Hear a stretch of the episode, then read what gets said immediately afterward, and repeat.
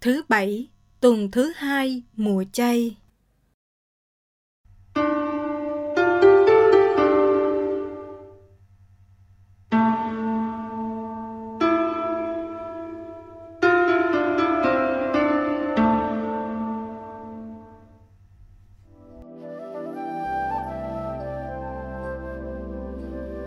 xin Thiên Chúa thứ tha. Sách ngôn sứ Mika Lạy Đức Chúa xin Ngài dùng gậy chăn dắt dân là đàn chiên là cơ nghiệp của Ngài đang biệt cư trong rừng giữa vườn cây ăn trái. Xin đưa họ tới đồng cỏ miền Ba San và Galaad như những ngày thuở xa xưa, như thời Ngài ra khỏi đất Ai Cập. Xin Ngài cho chúng con thấy những kỳ công thần minh nào sánh được như ngài đấng chịu đựng lỗi lầm đấng bỏ qua tội ác cho phần còn sót lại của cơ nghiệp ngài. Người không giữ mãi cơn giận, nhưng chuộng lòng nhân nghĩa. Người sẽ lại thương xót chúng ta, tội lỗi chúng ta, người trà đạp dưới chân. Mọi lỗi lầm chúng ta, người ném xuống đáy biển. Ngài sẽ bày tỏ lòng thành tín cho jacob và tình thương cho Abraham, như đã thề với tổ phụ chúng con từ thuở trước.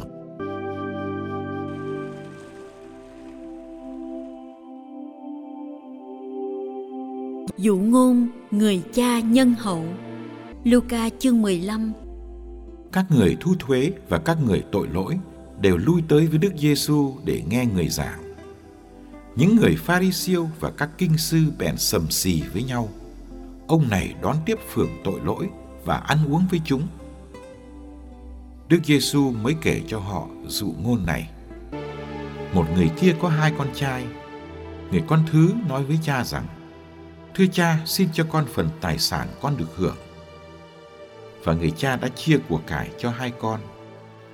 Ít ngày sau, người con thứ thu góp tất cả, rồi chạy đi phương xa. Ở đó anh ta sống phóng đãng phung phí tài sản của mình. Khi anh ta đã ăn tiêu hết sạch, thì lại xảy ra trong vùng ấy một nạn đói khủng khiếp. Và anh ta bắt đầu lâm cảnh túng thiếu, nên phải đi ở đợ cho một người dân trong vùng. Người này sai anh ta ra đồng chăn heo. Anh ta ao ước lấy đậu muồng heo ăn mà nhét cho đầy bụng, nhưng chẳng ai cho.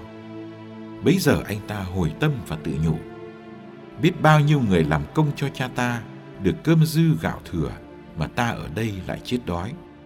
Thôi ta đứng lên, đi về cùng cha và thưa với người, thưa cha con thật đắc tội với trời và với cha, chẳng còn đáng gọi là con cha nữa. Xin coi con như một người làm công cho cha vậy. Thế rồi anh ta đứng lên đi về cùng cha. Anh ta còn ở đằng xa thì người cha đã trông thấy.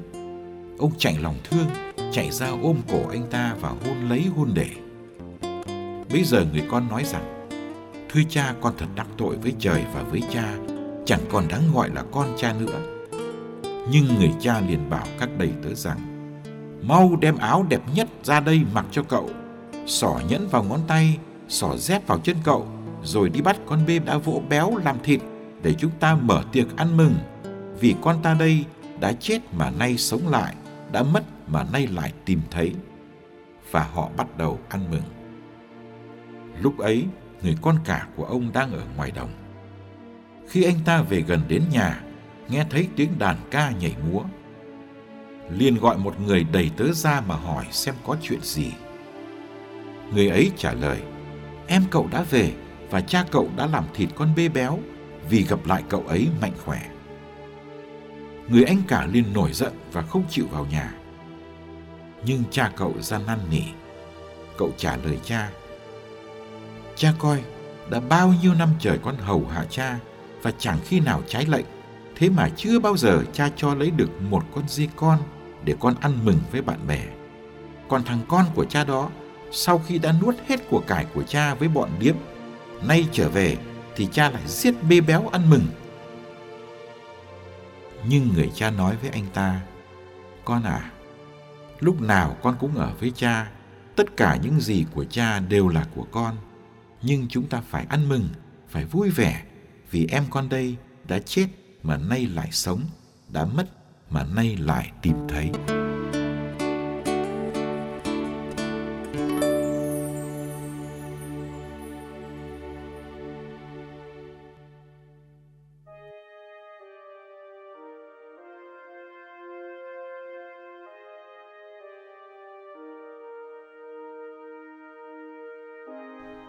Dụ ngon người cha nhân hậu là một dụ ngôn nổi tiếng. Qua đó, Đức Giêsu cho thấy tại sao Ngài đón tiếp và ăn uống với tội nhân. Đơn giản chỉ vì Ngài giống Thiên Chúa là người cha nhân hậu.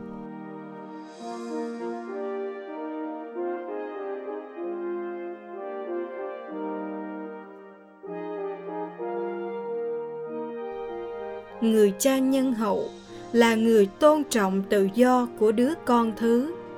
Người đã chia một phần ba gia sản cho nó, ngay khi ông còn sống. Ông đã không tìm con, như người ta tìm chiên lạc hay tìm đồng bạc bị mất. Ông tin và hy vọng sớm muộn nó sẽ về, nên ông kiên nhẫn chờ. Vì chờ nên ông là người đầu tiên trông thấy con trở về tiều tụy. Không cầm lòng được vì thương, ông chạy ra, ôm lấy cổ con mà hôn. Người con của ông đã chết, nay sống lại, đã mất, nay lại tìm thấy. Khi con thứ sám hối, ông đã trả lại cho cậu tất cả vinh dự của người con việc duy nhất phải làm ngay là mở tiệc ăn mừng. Khi con cả giận dỗi, không chịu vào nhà chung vui với cha và em. Một lần nữa, người cha lại đi ra và năn nỉ. Ông chấp nhận ở thế yếu vì ông không muốn mất một đứa con nào. Ông không thể yên tâm ở trong nhà khi còn một đứa con ngoài cổng.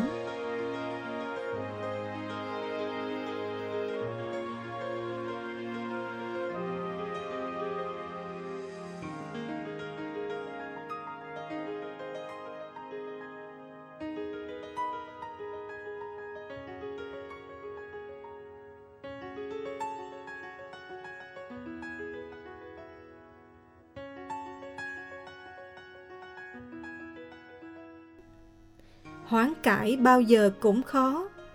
Con thứ phải can đảm lắm mới dám trở về nhà cha. Làm sao lường được phản ứng của cha, anh, của gia nhân, hàng xóm? Làm sao dám về nhà trong tình trạng thân tàn ma dại? Nhưng con cả cũng không dễ vào nhà chút nào. Vì vào nhà là phải bắt tay thằng em đã phung phí hết của cải vào nhà là phải chấp nhận sự thiên vị khó hiểu của người cha. Cả hai người con đều cần hoán cải.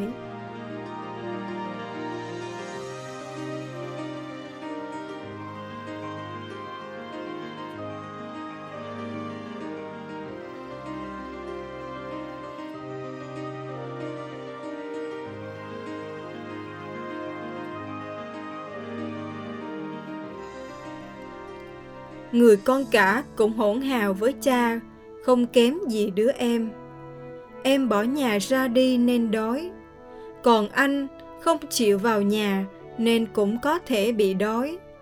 Anh phục vụ cha rất tốt, nhưng lại mong cha trả công như người thợ.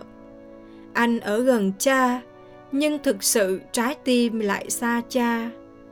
Khi cha vui vì em trở về thì anh lại buồn giận.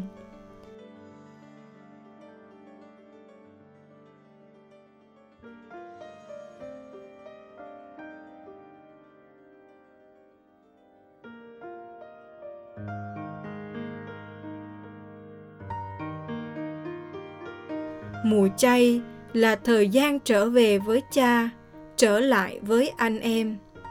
Người con thứ đã đứng lên trở về nhà cha và tìm được hạnh phúc. Không rõ người con cả có vào nhà cha và ôm lấy em mình không.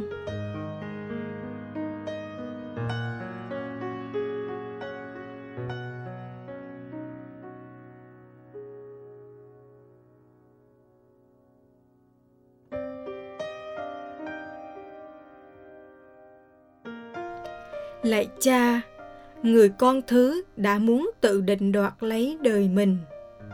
Chúng con vẫn rơi vào tội của người con thứ. Khi coi cha như người cản trở hạnh phúc của chúng con chúng con thèm được tự do bay nhảy ngoài vòng tay cha. Nhưng tự do ấy lại biến chúng con thành nô lệ. Hạnh phúc do thế gian ban tặng thì bột bèo như người con thứ. Chúng con bỗng thấy mình tay trắng, rơi xuống chỗ cùng cực và bị cái chết đe dọa.